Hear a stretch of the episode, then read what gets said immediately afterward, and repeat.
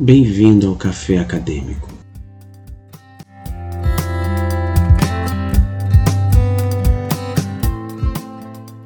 Hoje vamos conversar com Rima Wada, escritora, psicóloga e especialista em terapia familiar sistêmica. Ela presta atendimento a crianças, adolescentes, famílias e refugiados. Atua na área de direitos humanos com ênfase em saúde mental. É colaboradora do Núcleo de Psicologia e Migrações do Conselho Regional de Psicologia e secretária-geral do Conselho Estadual dos Direitos dos Refugiados, Migrantes e Apátridas do Paraná.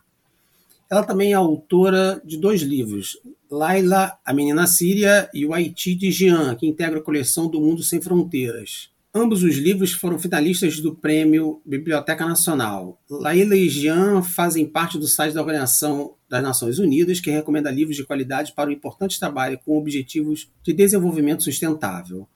Seja bem-vindo, Riman. Obrigada, André. A honra de estar aqui conversando é toda minha. E, então, é, me chamo Rima Wadazara, pelo, pelo que você percebe, é um nome de origem árabe. Eu sou libanesa brasileira, filha de imigrantes libaneses. Eu me formei em psicologia e sou especialista em psicologia clínica e também autora de literatura infanto-juvenil pela Editora do Brasil. E, um, sobre a questão da temática migratória, essa é uma, é uma das causas, na verdade, que mais mobiliza a minha vida. Desde a minha graduação, eu tenho focado o meu interesse na migração contemporânea, saúde mental, direitos humanos e nas histórias e nos aprendizados com esse intercâmbio. Então, no momento em que o mundo vivia a maior crise migratória, nós tínhamos milhares de pessoas atravessando fronteiras e chegando né, na, nas esquinas das nossas casas, das nossas cidades. E em Curitiba, que eu falo aqui do sul do país, nós recebemos um volume bastante grande de haitianos, senegaleses, sírios, congoleses, venezuelanos. E foi assim que eu entrei nessa temática, a partir desse chamado mesmo. Então eu me vinculei ao Núcleo de Psicologia e Migrações, que integra a Comissão de Direitos Humanos do Conselho Regional de Psicologia. E o lema do NUPSIM, quando foi fundado, é Nenhum ser humano é ilegal. Então, a gente precisava pensar em políticas e ações que contemplassem essas pessoas em mobilidade, esses homens, mulheres, crianças que estavam chegando e que tiveram os seus sonhos interrompidos, as suas vidas ameaçadas e que buscavam aqui um recomeço. E bem, a gente está falando aqui de migrantes, refugiados que foram submetidos aos mais variados tipos de violência, né? Guerras, genocídios, torturas, além de muitas perdas, né? Seja material, da identidade, das pessoas conhecidas, da cultura, eh, da língua. E uma das dificuldades é a comunicação em outro idioma. Então, nesse período, é, numa tentativa de tentar suprir essa falta de atendimento em língua materna, eu comecei a fazer alguns atendimentos psicológicos voluntários no árabe, no inglês, entendeu? no espanhol, porque eu acredito que a língua ela tem as suas particularidades que são intraduzíveis. Então, quando eu comecei, tinham poucos profissionais para atender essa demanda. Hoje o cenário ele mudou, felizmente, já temos muitos profissionais que atendem outros idiomas ou com intérpretes.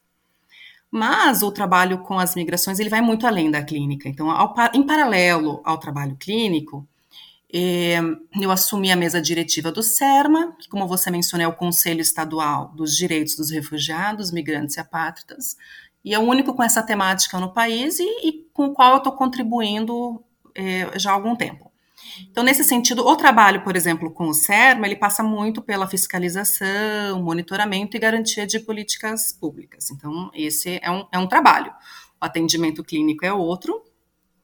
E, e, e nesse traba nesses trabalhos todos, eu percebi o quanto que a psicologia e a literatura poderiam também ser uma grande forma da gente se aproximar ainda mais das experiências dessas pessoas. Então, nesse intervalo, especificamente em 2015, eu conheci a Cassiana Pisaia, que é jornalista, e a Rosi Vilas Boas, que é bibliotecária. Nós estávamos num jantar beneficente pela causa palestina. E conversa vai, conversa vem, surgiu a ideia da gente escrever histórias infanto-juvenis a partir do olhar de três profissionais de, de diferentes áreas, né? Mas que nós tínhamos muitas coisas em comum. Então, nós elaboramos um primeiro projeto. Então, assim, o Laila e o Jean não são nossos primeiros livros. Nós já nós elaboramos um primeiro projeto que se chama Crianças na Rede, que fala da, de tecnologia, cyberbullying, vícios em jogos, tecnologia, diferentes gerações, perigos da internet. Escrevemos uma primeira coleção, foi aprovada, lançamos, e depois de finalizar essa primeira coleção, a gente começou a rascunhar a segunda. E aí que entra a questão das migrações. Enquanto a gente rascunhava essa segunda coleção, é, Mundo Sem Fronteiras, a Cassiana fazia suas viagens, criava seus documentários, a Rosi fazia seu trabalho na educação, inclusive com produção de material em língua portuguesa para haitianos, e eu seguia nos atendimentos psicológicos e envolvida nessa temática. E através desses estudos e conversas, pesquisas, viagens, a gente descobriu pessoas com, com histórias inspiradoras, assim, de muita coragem, resiliências e com muito potencial para contribuir para o desenvolvimento assim do nosso país. Mas existia e ainda existe toda uma narrativa global que tratava essas pessoas como problema, como uma ameaça. Eram narrativas que acabavam fortalecendo fronteiras. Então, a gente, de alguma forma, quis contribuir, quis somar nossas, nossas eh, formações, juntar com a arte, com a literatura, com a psicologia, para ampliar um pouco o olhar sobre, lançar uma luz sobre essa questão. Então, em parceria com elas, nasce essa coleção composta por quatro livros que aborda um tema das migrações recentes de estrangeiros para o Brasil a partir do olhar das crianças. É, como sua formação em psicologia ajudou a trabalhar com refugiados? No que consiste o trabalho com eles, assim, em si? É, falando em psicologia especificamente, o trabalho, eu digo assim, que quando a gente fala em atendimento psicológico para migrantes e refugiados, os migrantes eles atravessam oceanos, mas eles não vão para terapia, tá? É, a clínica é, não é uma clínica da migração, mas é uma clínica migrante, é gente que vai para o território deles. É, porque é, ir ao território onde o migrante está inseguro, tentando construir laços, então a gente vai visitar instituições de acolhimento, lá onde eles se sentem acolhidos, lá onde a gente pode fazer uma transferência. A gente tem que pensar em dispositivos coletivos para dar conta de uma escuta mais qualificada e uma, uma clínica que se articula com essa dimensão é, política, de construção mesmo. Dito isso, eu queria é, contar para você assim, como que foi sendo feito esse trabalho, porque hoje esse tema ele vem, ganhando uma relevância no país muito grande e todos nós vamos nos impactar com essa questão migratória. O país vai se impactar de alguma forma e a psicologia também. Então a gente está num momento muito delicado em que a sociedade passa por uma série de desafios. E a gente precisa ter um novo olhar para a prática da psicologia. Então, assim, você imagina eh, seu país virando de ponta cabeça, vivendo uma guerra, você precisa abandonar tudo, construir toda uma vida, vínculos, redes de relacionamento. Você bate na porta de 20 países, eles dizem não quero você. Aí daí você vê que a possibilidade é ir para um lugar que você desconhece idioma, cultura, Aí você chega no país sem documentação, não fala o idioma, professa uma outra religião, tem uma renda, enfim, tem que começar tudo do zero. Formar tudo de novo, aprender uma nova língua, uma nova profissão. E mais de 30% desses refugiados têm formação superior. Então, isso tudo vai impactar. E não conseguem trabalho, né? E quando conseguem, eles são chamados para trabalhar em outras áreas. Quando a gente fala, por exemplo, de refugiados negros, eles são chamados para trabalhos mais braçais. Então tem tudo isso. Isso tudo vai impactar na saúde física e mental. E aí eles chegam num país que não está preparado para lidar com essas pessoas, que tem uma fama de um país hospitaleiro, mais acolhedor. Mas acolhedor a quem, né? A quem nós acolhemos bem? Essa é uma das grandes falácias de que somos acolhedores a tudo e a todos. A gente acolhe quem nos interessa. Então a gente eu nunca vi ninguém questionar a vinda de um europeu, de um norte-americano, de um espanhol. É, eles são bem-vindos, é claro, mas não só eles. Então, somando-se a todos os problemas que esse imigrante enfrenta, eles chegam aqui e encontram um marasmo. Se não fossem as, as organizações não governamentais, eles estariam a sós. O, trabalho, o governo ele trabalha com a documentação, coisas mais específicas, né? Isso é isso. Sem falar no preconceito é, gente que está vindo, eles passam a ser um peso, um fardo, estão vindo aqui para roubar empregos, lugares em hospitais, postos de saúde. Então, tudo isso também impacta na saúde. Então, são muitas adversidades e mitos que vão giram em torno dessa categoria, né? E se a gente for falar disso, só isso tomaria um, um, um podcast inteiro.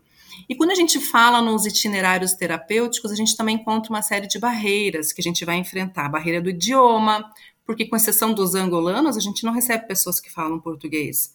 Então é importante aí a gente ressaltar é, uma clínica intercultural, o domínio de mais de um idioma ou acompanhamento com intérprete. E também são pessoas que têm uma, uma visão de saúde mental muito diferente da nossa. Muitos dizem, ah, eu não preciso disso, eu não sou louco. São alguns fatores que complicam um pouco a relação da, do psicólogo com esse público que vai além do idioma.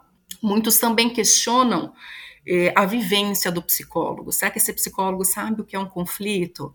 O lugar de fala tão dito, sabe, André? Então, mas você que está me atendendo já passou por esses conflitos? Você vive um pão de ló. Eh, se você nunca enfrentou, você não pode me ajudar. Então, a gente enfrenta essa questão também e a compreensão do, eh, que essa população tem em saúde mental. Então, é muito da versão que eles têm, às vezes pela, pela terapia, pela saúde mental, é a falta de compreensão. Né? O que, que faz um psicólogo? E muitos dizem, nossa, mas no meu país não tinha psicólogo. No Congo, por exemplo, eles se abrem com a família, com o pastor, com o padre. Então, tem toda essa questão da gente explicar o nosso trabalho também. E a questão de que buscar é, trabalhar a saúde mental muitas vezes é visto como um sinônimo de fraqueza, né? É, como é que eles vão dar conta disso? Eles não podem mostrar fraqueza, eles já passaram por tanta coisa, sobreviveram a uma guerra, né? Eu vou agora para uma terapia. Então, isso também acontece. Então, a gente está falando de pessoas, André, que chegam em porões de navio, sem saber onde estão indo. É, então, assim, a, a gente precisa de uma clínica ampliada porque o ser humano ele é uma experiência global, social, e de fato não faltam situações que não, não saltam aos olhos. Então, é um trabalho que envolve um grande desafio, a gente tem que se preparar para uma resistência, porque a gente está falando de uma experiência de vulnerabilidade que tem pelo menos três causas: perda das relações sociais, o sofrimento político e o sofrimento na dimensão ética, né? Que é um, a gente está falando de seres humanos que são despidos de uma dignidade, de uma condição de existência. Então, a gente atua muito no sentido de fortalecer eh, instituições, comunidades, associações, sindicatos, eh, que possam, de alguma forma, representar uma maneira de resistir a todas essas investidas violentas que eles passaram. Então, o psicólogo muitas vezes é chamado a oferecer uma atenção específica e ajudar a cuidar das relações é, vinculares dessas pessoas e os vínculos, vínculos possíveis para ele conseguir é recomeçar uma vida aqui. Então, esse, esse é meu trabalho com a psicologia, propriamente falando, né? Você levanta a questão sobre o mito da hospitalidade no Brasil, né? Uhum. É, o Brasil é um grande destino de imigrantes, principalmente refugiados. Como você considera a situação dos refugiados no, no país? Quais são os principais obstáculos para esses, esses refugiados? É, eu digo que, a gente vive um país desigual. Então, quando a gente fala de imigrantes, refugiados, a gente pode inclusive estender a nossa visão a fim de incluir a, a, exclusão social vivida também por outros grupos minorizados, invisibilidades, como indígenas, negros, comunidade LGBTQI+, pessoas em situação de rua, e dentre outros vulneráveis também, como essas pessoas que chegam até nós, migrantes refugiados. Como a gente recebe essas pessoas em nossos públicos e, é, e privados e na intimidade, é, diz muito né, sobre como o Brasil é, tem se comportado. Porque, de fato, tem uma diferença na maneira como a gente se vende para o mundo e a verdadeira hospitalidade a qualquer estrangeiro. É, nós queremos os melhores os mais úteis. A gente aceita muito bem um estrangeiro branco europeu. É, e nós temos muitos migrantes é, negros, muçulmanos. Nós fomos até a casa deles, ouvimos eles. São pessoas. Inclusive, eu conversei com uma congolesa que fala nove línguas. É, coisa assim que a gente só vê num, numa matéria de jornal. Assim. Eu não, nunca tinha conhecido uma pessoa que falasse nove línguas. Então, existe essa questão dos refugiados de primeira e segunda né? Então essa, é essa é uma questão. Outra questão que eu falo assim dos desafios é a questão do multiculturalismo e a convivência com a diversidade. Um dos problemas do, dos grandes problemas no acolhimento é que a maioria dos refugiados eles são diferentes em muitas coisas, vêm de países distantes, é, professam uma outra religião, vestem-se às vezes de forma diferente e essa diferença ela, ela gera medo, ela assusta. Então, por isso também a gente queria, com estes livros, esse, esse, trabalho com a literatura, mostrar que a diferença pode ser algo bom, que a gente pode aprender com essas culturas E que, acima de tudo, que a gente não, não pode deixar que o medo feche o coração, né? Então, a gente sente falta de uma política pública de inclusão que seja direcionada ao multiculturalismo, onde as crianças de diversas nacionalidades possam, junto com as crianças brasileiras, incorporar uma cultura mais global, aprendendo a lidar com diferenças, respeitar os costumes de quaisquer povos, na convivência ou não com a diversidade. Então, essa política de, de inclusão é um dos objetivos dessa coleção. Porque a gente acredita que a migração ela pode recriar a cultura tanto daquele que recebe quanto daquele que vai é, ao encontro desse novo, né, um exercício de alteridade. A gente queria mostrar esse Brasil com novas culturas, trazer para a escola, para dentro de casa, falar dessas raízes, essas lutas, superações dos mais diversos povos que formam o país, que formam o nosso país. E não acolher como seres folclóricos, mas como pessoas dignas de respeito, né? Retratar a luta e resistência desses povos e aprender com o outro e se inspirar para que a gente possa construir um sentido de pertencimento, porque a gente também tem as nossas guerras, André, as nossas lutas, todos nós estamos resistindo de forma diferente, mas o que mantém a gente vivo é nossa capacidade de olhar ao redor. Né? E a gente também tem os nossos deslocados internos no Brasil, norte e sul os deslocados de tragédias ambientais, por exemplo, os deslocados de Belo Monte, Mariana. Então, é, esses nossos livros também são um mergulho na infância dessas crianças que têm muitas diferenças, sim, e muitas e semelhanças com a realidade de meninas e meninos é, no nosso país. Então, nós temos, a gente queria mostrar que a gente tem problemas com negros, a gente tem problema com migrantes, com povos originários, com grupos LGBTQI. Claro que em nossa redoma branca, não. Mas infelizmente o nosso passado ele continua aqui no nosso presente, ainda gerando muita erosão e violência, e nem todos pagam o mesmo preço para pertencer. Então, é, essas trajetórias, essas vidas secas, elas precisam é, ser ouvidas, precisam ser retratadas. É, de onde surgiu a motivação, a inspiração para se aventurar como escritora? Boa pergunta. É, assim, André, eu acredito muito que a literatura ela tem um poder de fazer diferença, de contribuir para restabelecer um tiquinho, né, o equilíbrio nesse mundo tão, tão desigual. E a gente queria sair da neutralidade e dessa indiferença que são os dois grandes males no mundo atualmente, porque são muitas as violações sofridas pelos refugiados, seja no país de origem, seja onde eles se encontram esperando a solução de sua situação, seja no país de, acolhida, sendo metade dessa população criança, crianças, e estamos falando de um percentual muito pequeno que consegue escapar com sorte e atravessar fronteiras. E hoje a gente já, inclusive, se fala em toda uma geração de crianças sacrificadas, perdidas, com anos letivos irrecuperáveis.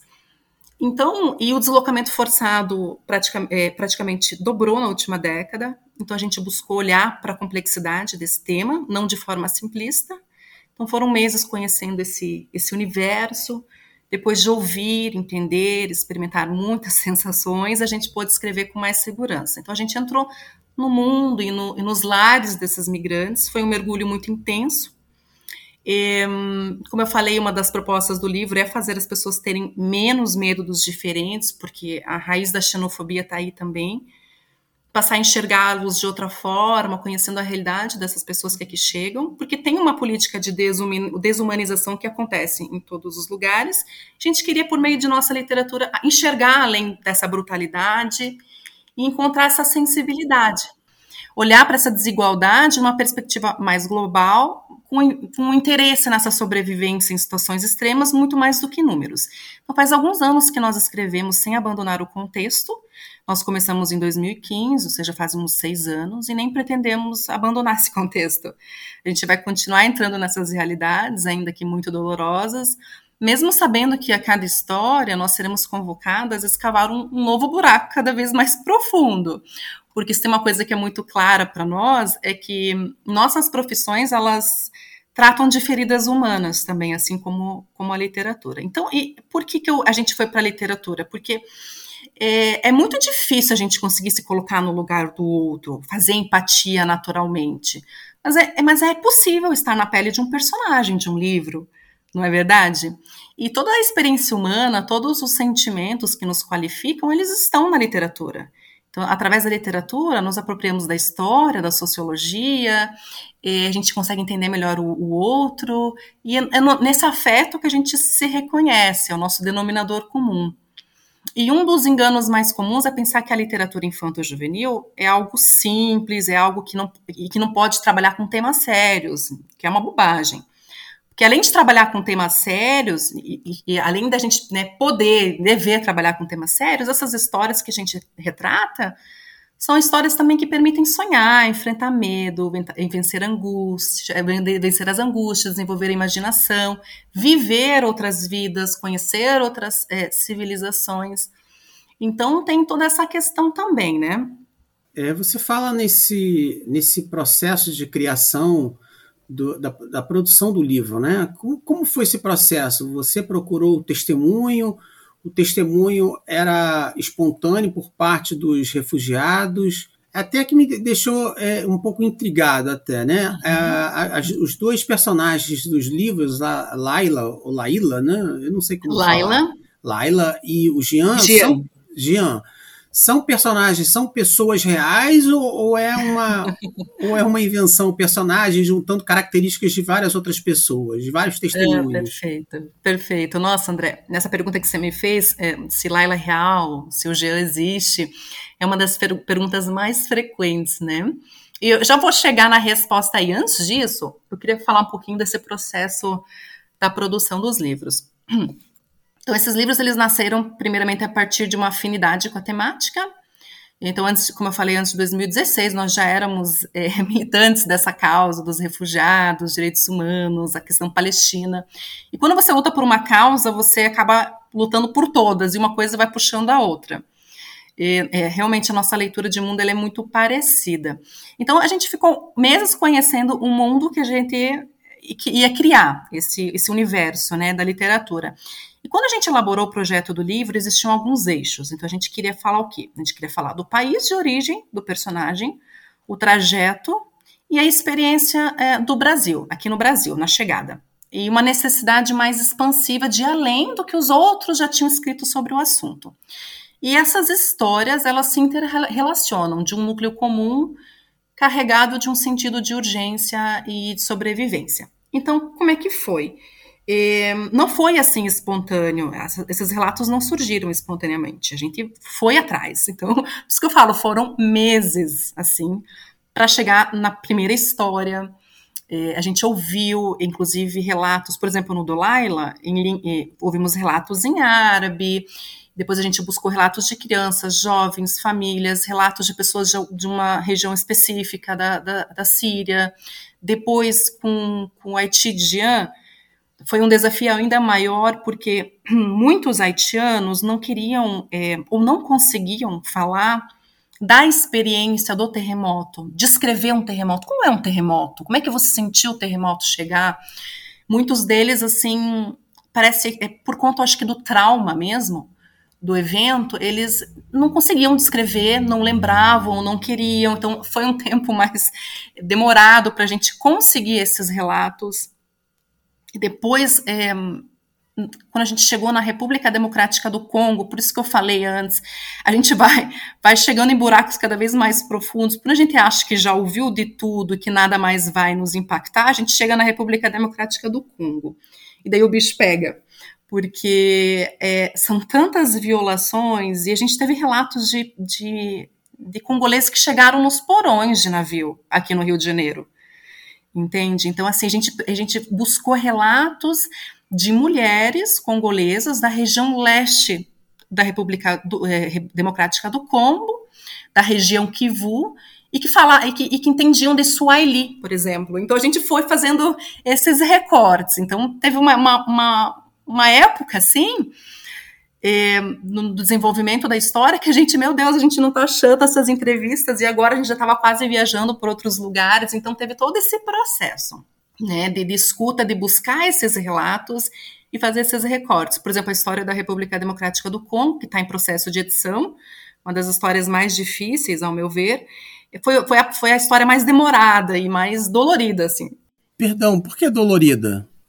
Dolorida porque hum, aquilo, porque por exemplo, assim, são quatro livros, tá? A gente colocou quatro, quatro países. Então, cada um dos quatro o, livros vai retratar um país que tem gerado um grande número de imigrantes.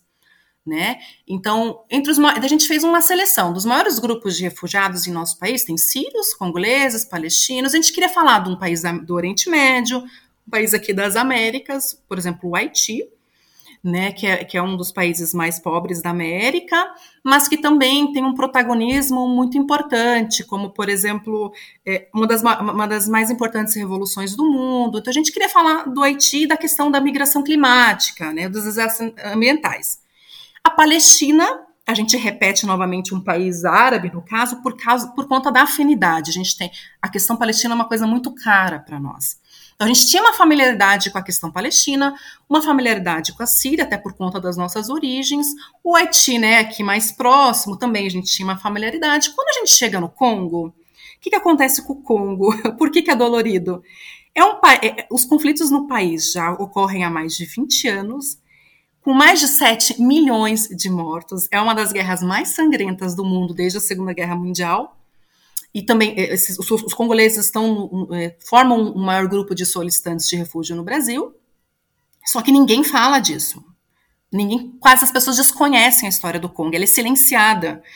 E a República Democrática do Congo, uma questão que a gente quis lançar à luz nessa história, é o, o quanto nós temos é, sangue de congolês, todos nós temos um pouco do sangue congolês em nossas mãos. Por quê? Porque a República Democrática do Congo é uma grande exportadora de coltan, latã, tungênio, ouro, os chamados minérios de conflito.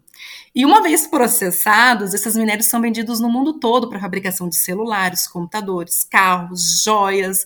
Então todo mundo tem um pouco desse sangue nas mãos, entende, André? Você tá com o celular, você tá com o teu computador. E ninguém quer que essa guerra, guerra acabe. As multinacionais querem continuar, continuar financiando milícias para elas irem até as minas, minas e saquear o Congo. Então tudo está conectado, com milhões de congoleses mortos e ninguém fala desse genocídio.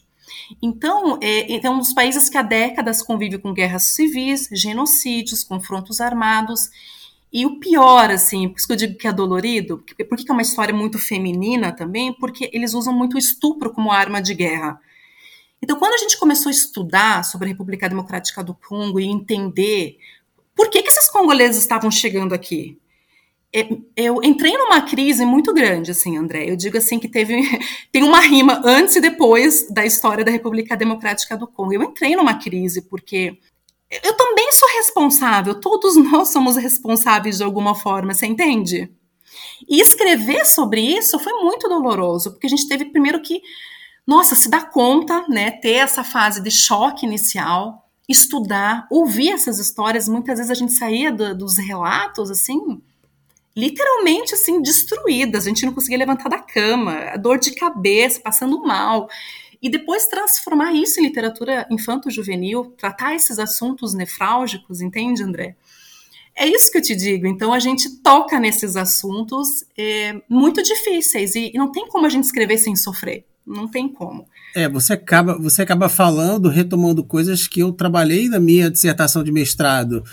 Você fala em violência contra a mulher, do estupro como arma de guerra. Isso praticamente foi boa parte do, do, do, segundo capítulo da minha dissertação de mestrado. Nossa, é, e, uh, quando, eu falei, quando eu perguntei sobre literatura de testemunho, eu trabalhei com isso na literatura de testemunho. A autora ela se reproduz em algumas personagens, ela reproduz pessoas que ela conheceu, a Susan Burrell em dois livros e num conto autobiográfico. No conto autobiográfico, ela é bem mais incisiva. Ela fala muito, ela fala num, num trecho, assim, numa frase, que ela foi com oito anos de idade, foi amante do padrasto. Quer dizer, o padrasto estuprava ela. E tem um Nossa. relato em um dos livros dela, que é O Azul Antes Céu e a Água, que é uma coisa assim, tão impactante que é, um, é uma cena de um estupro de uma mulher palestina por soldados de, de milícias é, sionistas. Uhum. E no final tem um. um sem, sem, sem contar nenhum spoiler. tem uma violência assim. Não pode mais falar. Eu já li os livros dela. Sério, sério. Eu sou não, dela. Juro assim, foi é, é, é no, no, no, na, na parte que a menina toma um tiro na cabeça. Meu Deus. A, a, eu, eu fechei aquele livro, eu fiquei uma semana sem, sem conseguir é retomar o livro, porque aquilo foi muito impactante para mim. Foi uma coisa assim, muito assim, meu Deus, os caras estupraram a garota mais velha e mataram a menina de sete anos. Eu fiquei. Demorei dias para digerir aquilo, para voltar a pegar o livro novamente. E quando você fala isso sobre usar é, a, o estupro como arma de guerra, parece que você, tá, você parece que está me lembrando da minha dissertação de mestrado, na qual eu escrevi, né? A, a qual o que eu escrevi e que também foi muito eu assim eu sei que não é não é nenhuma comparação não tem como comparar um, mater, um material acadêmico que eu produzi com você pegar esses relatos de, de refugiados, de mulheres em atendimento é, psicológico e atendimento clínico e transformar num livro. Não, não tem comparação, não dá para comparar. É, é, é, seria muita pretensão minha, mas assim, eu sofri um impacto muito grande. Aquilo mexeu muito comigo, de uma maneira que eu não pensei que aquilo fosse ocorrer. E assim, uhum. é, você retoma essa, essa questão e a minha pergunta assim, qual foi o efeito dessas suas obras no trabalho como psicóloga? Você utiliza elas no atendimento? É, veja, é, são situações assim distintas. Nos atendimentos psicoterapêuticos, eu dificilmente falo dos meus livros ou do meu trabalho com a literatura. a maioria dos meus pacientes nem, acho que nem sabem desse meu lado B. a não ser que haja uma intervenção psicológica em que eu julgue importante usar essa ferramenta da literatura, das histórias. Mas o que eu digo é assim, que o efeito que existe é da psicologia, do meu trabalho da psicologia na literatura e nos leitores. Né? Eu, a gente recebe muitos relatos eh, de alunos, eh, de leitores adultos, eh, muitos feedbacks do, do, tipo assim, como a pergunta que você fez, nossa, mas lá ele existe, já existe. nossa, quando eu estava lendo, eu me imaginei que eu poderia ser um desses personagens. Será que vocês podem fazer uma parte 2? É, eles falam muito assim, nossa, eu achei incrível, mas ao mesmo tempo muito triste. É, esse livro me fez ver que eu tenho tem gente passando por muitas coisas difíceis. É, outras, outros relatos assim. O que aconteceu, por exemplo, com o personagem Mohammed depois que ele foi para a Europa? Então, assim, quando eles perguntam se é real, né? Eu digo que partir do momento que passou para o papel, passa, aquela história passa a existir em nós, em milhares de corações, e que é real, claro que é real. E, e o dia em que o livro, um, um, livro como esse, ou um estudo como esse que você fez, não entristecer mais, é porque a gente perdeu a nossa humanidade. E o dia que a gente for evitar um livro desse, ou uma pesquisa dessa por conta da busca pelo prazer, a gente, nós teremos nos subhumanizados. Então, o leitor, talvez o leitor precise mesmo de ficar confuso, de perder o chão e ser procurado procurar um, ser convidado a procurar um novo chão. Se a obra de arte não fizer isso, ela não cumpre a sua função, André, de nos conduzir a uma viagem, a saltar fronteiras, né, a experimentar novas sensações. Então a gente precisa falar é, dos erros, das barbáries, das derrotas, em tempos em que as pessoas querem falar só de vitórias. Então a gente precisa resistir a des essa dessensibilização, que é um dos maiores desafios do nosso tempo. Então, eu, isso que eu acabei de falar para você, o dia que eu, que eu encontrar novamente esses leitores pós-pandemia, eu quero dizer muito isso para eles, porque a gente tem recebido muito esses feedbacks assim, nossa, é incrível, mas é triste, é triste sim, né? E, e infelizmente muitas, existem muitas coisas é, tristes acontecendo. Eu digo que o horror ele não tira férias, não tira férias. É, na minha própria dissertação de mestrado, é, meio a contragosto de parte da banca, eu fiz uma provocação no início da, da dissertação, que foi aprovada. A minha, a, a, a, minha, minha sugestão foi aprovada pela, pela minha orientadora, a Renata Schittino, que era uma provocação, realmente era trazer trechos da, dos dois romances, ficção, ou um relato testemunhal, semificcional, com trechos de é, matérias jornalísticas, de relatos de, de sites de notícias. Então eu fui intercalando aquilo quase de uma forma provocadora para deixar a pessoa que está lendo sem, sem saber uhum. exatamente quem escreveu aquilo, se aquilo foi um jornalista que escreveu ou se foi uma escritora de ficção. Quase uma provocação, entendeu? Então, para as pessoas perceberem que aquilo ali é, chega a ser mais real do que a própria realidade descrita por um jornalista. Chega a ser mais concreta, chega a ser mais avassaladora do que qualquer, qualquer coisa que um, que um jornalista consiga, consiga descrever, que ele acaba, vai acabar tendo um pouco de, um de filtro, porque ele não vai querer passar algumas coisas para o pro, pro ouvinte dele ou para o leitor do jornal ou do site. Então foi quase uma provocação. E, e, e, você falou assim de você não, se, não sentir, é, quando não se sentir incomodado eu, infelizmente, eu me sinto incomodado em todos os momentos. É uma coisa que me incomoda muito. Leio cada coisa coisas sobre é, a questão palestina que eu fico cada dia mais, mais chocado. Hoje eu estava lendo até uma, uma, matéria do Haaretz sobre isso, sobre o material que está é, disponibilizado, está começando a ser disponibilizado, sair da, é, da uh, pelas autoridades israelenses sobre o massacre de Ariá, assim, em, em 48. E aquilo, assim, são coisas que são absurdas, contando você não acredita, você lendo, você, você fala, não, isso, isso é surreal. Então eu, eu tento não imaginar exatamente, tento, eu tento me distanciar para poder ler, porque senão você não consegue, porque são coisas muito bárbaras, é uma, é uma violência quase, sabe, incomensurável. Eu, eu, eu não consigo imaginar como você consegue trabalhar com, com refugiados nesse sentido. Eu fico tentando entender. E para você criar esse livro também deve ser muito, vou dizer, uh, difícil, penoso também para reunir esses relatos nos livros, né? Exato. É, então você me questiona como que surgiu o interesse para trabalhar com esse assunto. Eu digo que tem alguns fatores, né? E o fator número um, porque eu sou uma migrante também, então eu vivo na pele. Eu, eu sou nascida no Líbano, de, de pequena para cá, e a minha família toda, desde família nuclear até a família estendida, ela migrou. Então eu tenho familiares nos quatro cantos do mundo. Uma segunda questão, eu não vivi a guerra diretamente, mas a guerra ela sempre esteve presente em minha casa. Então, desde pequena, assim, em casa, os canais de TV, nas conversas por telefone com os familiares, nas queixas minha, da minha mãe. Minha mãe sempre foi uma pessoa muito melancólica e sempre trouxe isso às nossas vidas, na conversa do dia a dia nas crises que ela vivia, no estranhamento da vida é, fora do Líbano e lá também. E, e, e, você falando agora dessa questão da angústia do trabalho, trabalhar isso com literatura e criança, eu lembrei de um passeio é, que a gente costumava ir, é, passar o verão no Líbano, alguns anos, né?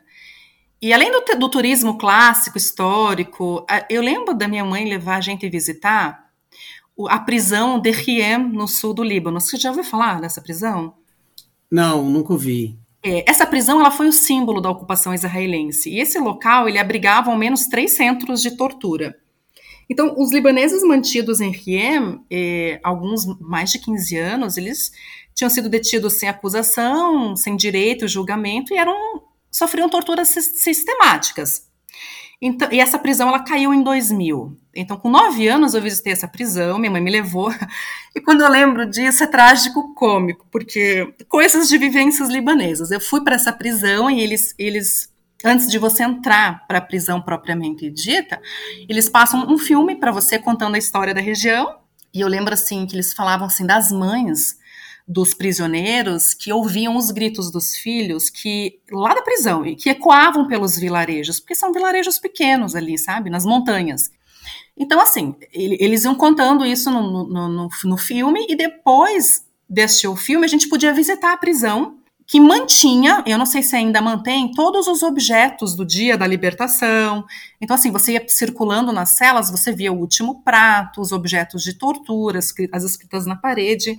E essa visita, André, me marcou tanto, mas tanto. Eu, eu lembro que na, com nove anos, claro, eu saí dessa prisão muito mal, mesmo sem entender direito o que era aquilo. Mas isso eu levei para o resto da minha vida, para o resto da minha vida. Então, desde pequena, eu fui vendo esse sofrimento e experimentando essas sensações todas sem proteção. Então, eu fui trilhando esses caminhos difíceis, esses lugares que pegam fogo, que reina o caos, e questionando tudo isso. E essas perguntas que a gente se faz e que você certamente se fez na sua, no, no trabalho, né? São perguntas que são uma pedreira, né? a gente tem que quebrar. Então, a gente, quando a gente começa a se questionar e começa a querer olhar um pouquinho, cada vez mais, né, a gente vai passando por esses momentos desagradáveis. E conforme eu fui amadurecendo, ficou muito claro para mim, e, e, é o que você fala também, essa questão da angústia, né? Que que o preço da consciência é essa angústia. Então, essa angústia, ela sempre me acompanhou, e eu creio que ela vai me acompanhar, e ela, ela escorre nos meus trabalhos, né? Mas para mim uma coisa que fica muito clara é que tem uma causa para lutar todos os dias, mesmo com angústia e com ira, é muito importante para mim. Isso para mim é autocuidado. Autocuidado é buscar uma coerência com a minha alma e naquilo que eu acredito. E claro que nenhuma decisão é livre de ônus. Então, é, quando você escolhe estudar esse assunto, quando eu escolho escrever sobre isso, ou atender essa população, tem uma balança muito pesada para a dor, né? Mas eu, aí eu penso, nossa, mas eu estou contribuindo de alguma forma. Essas histórias estão chegando nos estudantes, estão chegando nos leitores. Por exemplo, lá ela foi aprovada no PNLD e chegou em mais de 130 mil leitores. Estou atendendo essas pessoas. Então, isso equilibra um pouco essa balança da dor, entende? Porque eu acredito que o amor ele não, ele não se manifesta sozinho. O amor ele vem com medo, ele vem com ódio, vem com angústia, insegurança, são é um emaranhado de sentimentos. Então é, é mais ou menos isso, né? É, deve ser uma deve ser uma experiência muito diferente, né? Transformar esses relatos em literatura, né? Porque como você diz, é é, um é, é, é uma questão muito dura você lidar com esses, com esses relatos, você lidar com esse material, como, como no meu caso eu também trabalhei com, com relatos sobre isso, com, com, com ficção, mas também com relatos orais, e também não dá nem para comparar, mas assim, é uma coisa que mexe muito com a com, mexe muito a ponto de você fazer assim, ah, vou de segunda a sexta vou, vou escrever, sábado e domingo eu vou tentar desligar, porque senão você fica, é, você fica sim, perdido sim. lendo aquilo.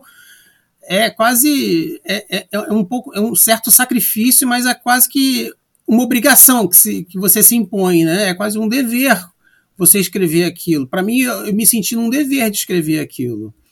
É. O que você considera que pode ser feito pelas autoridades brasileiras e pela sociedade civil para atenuar os efeitos de um deslocamento forçado vivido pelos refugiados no Brasil?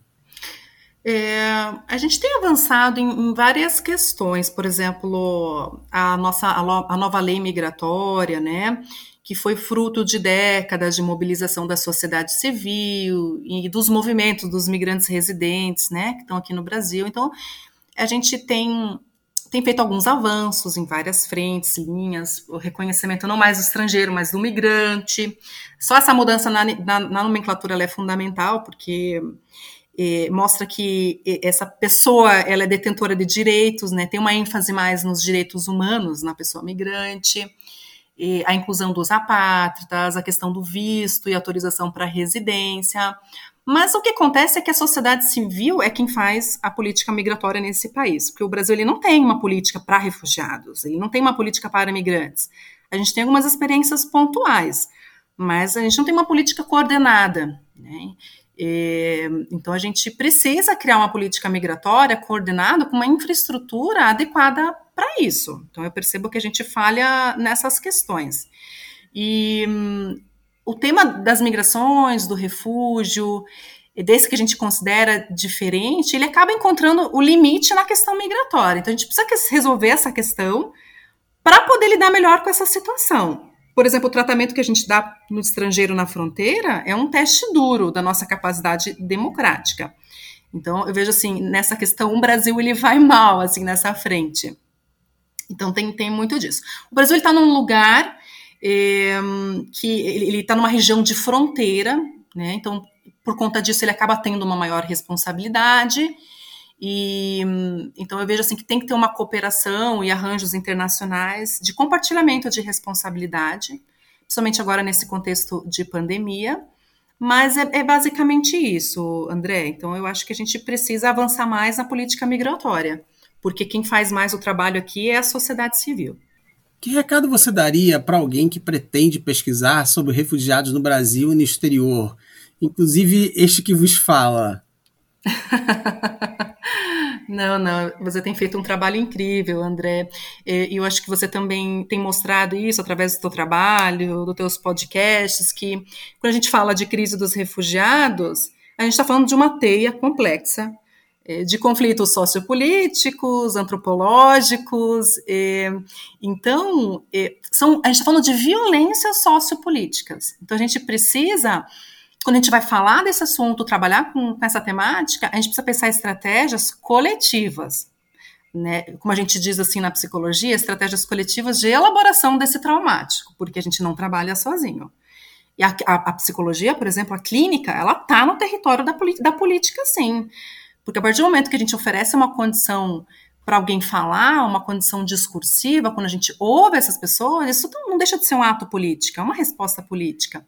Então, é, a gente não trabalha sozinho, é, a gente precisa olhar para essa face sociopolítica do sofrimento. Então, quanto mais agentes transformadores aí, melhor ainda, né? Vem somando.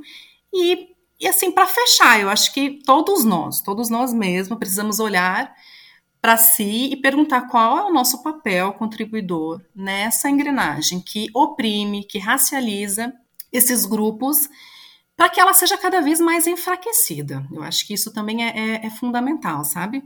Gostaria de agradecer muito a participação de você, Rimauada, escritora, psicóloga, aqui no podcast. É, foi, um, foi uma conversa muito esclarecedora, muito enriquecedora no, no, em todos os sentidos e até inspiradora. Queria agradecer muito sua participação, Rima. Oh, eu que agradeço, André, realmente. Agradeço o convite para participar aqui e aproveito para parabenizar você pelo esse trabalho tão sensível de contribuição no diálogo mesmo e que a gente possa ter outras conversas, não é mesmo? Obrigado, Rima. Eu que agradeço. E obrigado aos ouvintes do Café Acadêmico. Até o próximo episódio.